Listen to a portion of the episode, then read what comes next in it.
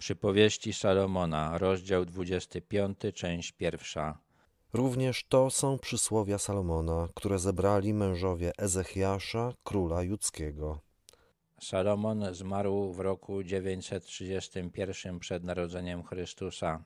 Ezechiasz objął rządy w roku 728 przed narodzeniem Chrystusa, czyli ten rozdział od poprzednich dzieli ponad 200 lat. Przez ten czas powiedzenia króla Salomona krążyły w wersji ustnej. Ludzie pamiętali, co powiedział, bo zdawali sobie sprawę, że są to rzeczy ważne.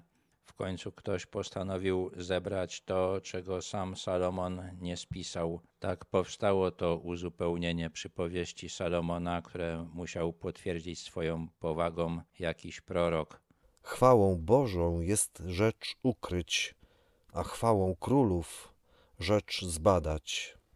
Uważam, że nie chodzi o to, że Bóg ukrywa coś przed nami, ale złożoność Jego stworzenia jest tak wielka, że trudno jest zrozumieć świat, na którym żyjemy, ale ten, kto sprawuje władzę, musi rozumieć ten świat lepiej niż ci, którymi rządzi. Boga podziwiamy za to, że stworzył ten świat, który zadziwia nas swoją złożonością, a tych, którzy rządzą, za to, że potrafią się w tym świecie rozeznać.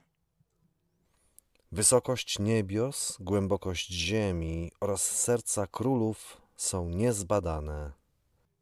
Chociaż minęło około trzech tysięcy lat od czasu, kiedy te słowa zostały napisane, ciągle zjawiska, które dzieją się w atmosferze, są dla nas zagadką. Ciągle nie wiemy, co jest we wnętrzu Ziemi, i ciągle ludzie zaskakują nas swoimi posunięciami, zwłaszcza ci, którzy sprawują władzę.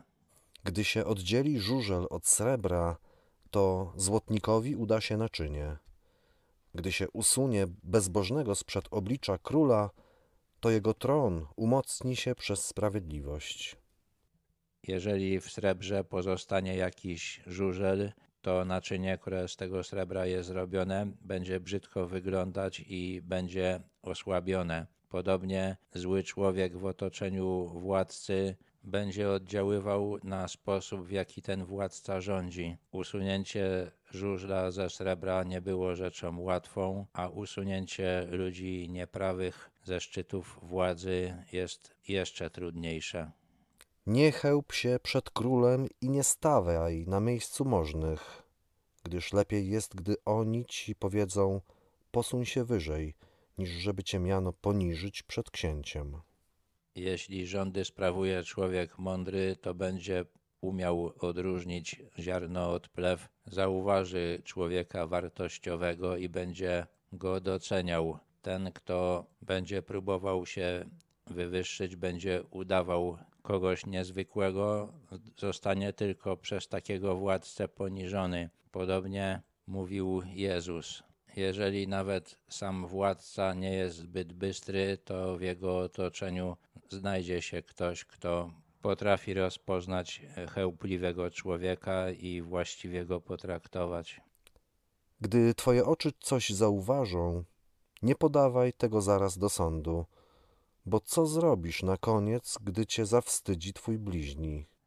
Nie należy się śpieszyć z oskarżaniem kogoś, z wnoszeniem sprawy do sądu. Trzeba najpierw dobrze rozważyć, czy rzeczywiście sprawy mają się tak, jak to się nam na pierwszy rzut oka wydaje. Jeśli będziemy oskarżać pochopnie, to potem będziemy się wstydzić.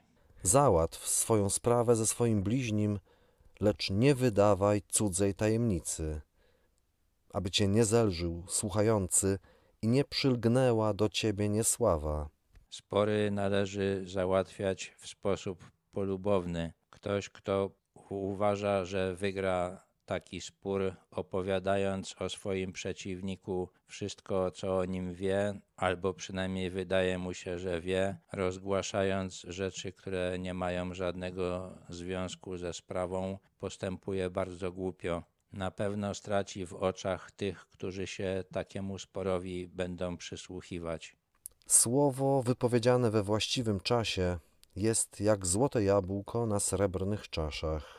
Złote jabłko na srebrnym naczyniu wygląda ładnie i na pewno jest smaczne. Królowi podawała je służba, która wiedziała, kiedy jest właściwy czas. Trzeba wiedzieć, kiedy inni chcą słuchać tego, co mamy do powiedzenia. Złotym kolczykiem i klejnotem ze złota jest dla ucha, które słucha ten, kto mądrze napomina.